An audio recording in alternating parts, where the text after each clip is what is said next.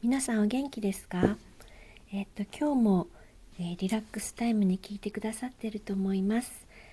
えっとですね前回は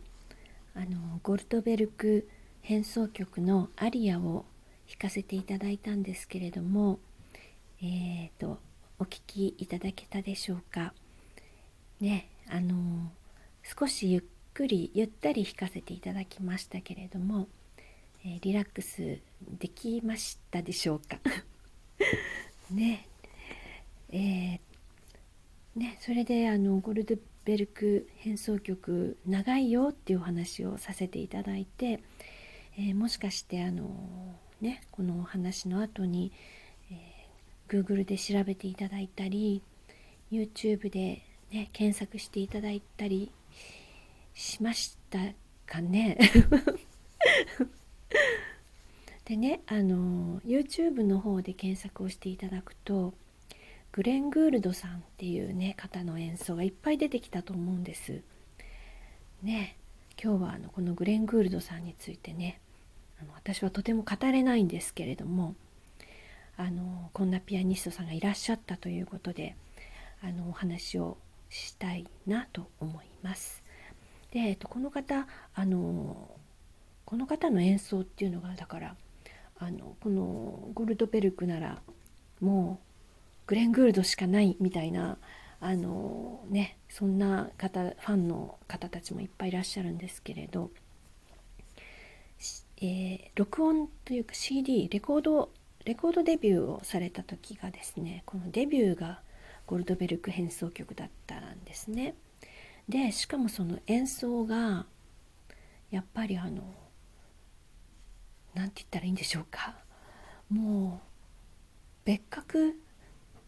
別なんですね。他のピアニストさんとね。この解釈とか演奏の仕方とかこうもうとにかくあのみんなが驚いたっていうね演奏なんです。だから私たちとてもねこの彼の演奏を真似して演奏しようなんて思えないんですけれど。だからあの彼の演奏を聴いて弾くとすぐ分かっちゃうんですね。あのグレン・グールド聞いて勉強したよねみたいな感じで。あのスラーとかスタッカートっていうんですけれどあのつなげて弾いたり切って弾いたりっていうのが彼独特のあの奏法であのね解釈双方というか解釈で違うんですけれど素晴らしいっていうねなのであの私の演奏を聞いた後にですねグレン・グールドさん聞くとまたあれなんか違うんじゃない？みたいなのあると思うし彼あの1955年と81年ってこうあの2回録音してるんですけれどね、あの YouTube にその2回出てくるんですけれどもうあの彼の中でももう1回目と2回目で演奏が全然違っていてやっぱりあの最初のデビューアルバムっていうのはとっても若々しくてはつらつとした感じのあのゴルトベルク変奏曲に私は聞こえたんですけどもうでも全部は聞いてないですけどね あのアリアだけちょっとあのやっぱりね聞いてみようかななんて思って聞いたんですけどねあの聞き比べっていうのもねありましたよ。ねそしてあとはですねあの最近よくメディアに出てらっしゃる鈴木雅人さんっていうね方がいらっしゃってこの方もバッハ大好きな方なんですけどでチェンバロをねよく弾かれてるんですけどこの方があのこの曲ゴルトベルク変奏曲についてのね解説もしてくださっていてあ勉強になるなと思って へえなんて。ねえ。だからこうちょっと聞き始めるとねいろんなことに気がついて楽しく聴けるんじゃないかなと思ってあのグレン・グールドさんねもうもうあのバッハを聴くならグレン・グールドさん も聞いてみてあの他の方も聞いてみてそうすると彼がねなんかこう違うんだっていうのがねだんだん分かってくると思うんですね。ねであの私もね持ってるんです CD。でもゴルゴルドベルク変奏曲じゃないんですね私が持ってるのは。私はあのこれはですねなんだっけな。CBS ソニー？CBS ソニーっていうのがね 昔今 CBS ソニーって言わないのかな。あの名曲クラシックの名曲アルバムっていうの100枚出し100枚シリーズみたいなのを出していてあベストクラシック100っていうのですね。よくありがちな感じですけど。そこにですね平均率クラビア曲集第1巻っていうのがあの何番目かにあったんですよ。57番目かな。5758これ2枚組だったんですよね。2枚組でね5,000円もするんです。高い。ねえ。でこれなぜ買ったかって言ってやっぱりこれ勉強しなきゃいけないって言って結局あのこれ、ま、真似してあ当時はですね真似して弾こうなんてとても思うレベルではなくてとにかくどんな曲なんだろうっていうねそれを知りたくて買ったんですけれどもあのやっぱりこのこれ何十年前ですかね30年ぐらい前かな。ねえ。いつだろう？いつ買ったんだろう？うんあの今みたいに YouTube とかねそういうものがないので手軽にパッパッパッパッとね調べたり聞いたりできなかったのでお小遣い持って買いに行ったと思うんですよね。ねえ。でこれを聞いてですねプレリュード聞いたらあの前回弾かせていただいたあの前回で一番最初に弾かせていただいたあのね1番のプレリュードを全然違う弾き方して されてましたねグレン・グールドさんね。タリラララタッタッタみたいなタッタッタみたいな全て滑らかにつなげてなかったですね。今聞いてもとても新鮮でいつ聞いてもやっぱ素晴らしいなって思いましたね。だからこう彼は彼でこの世界があってうんで今あの、えー、この方あの途中でコンサートねやめられてもうあの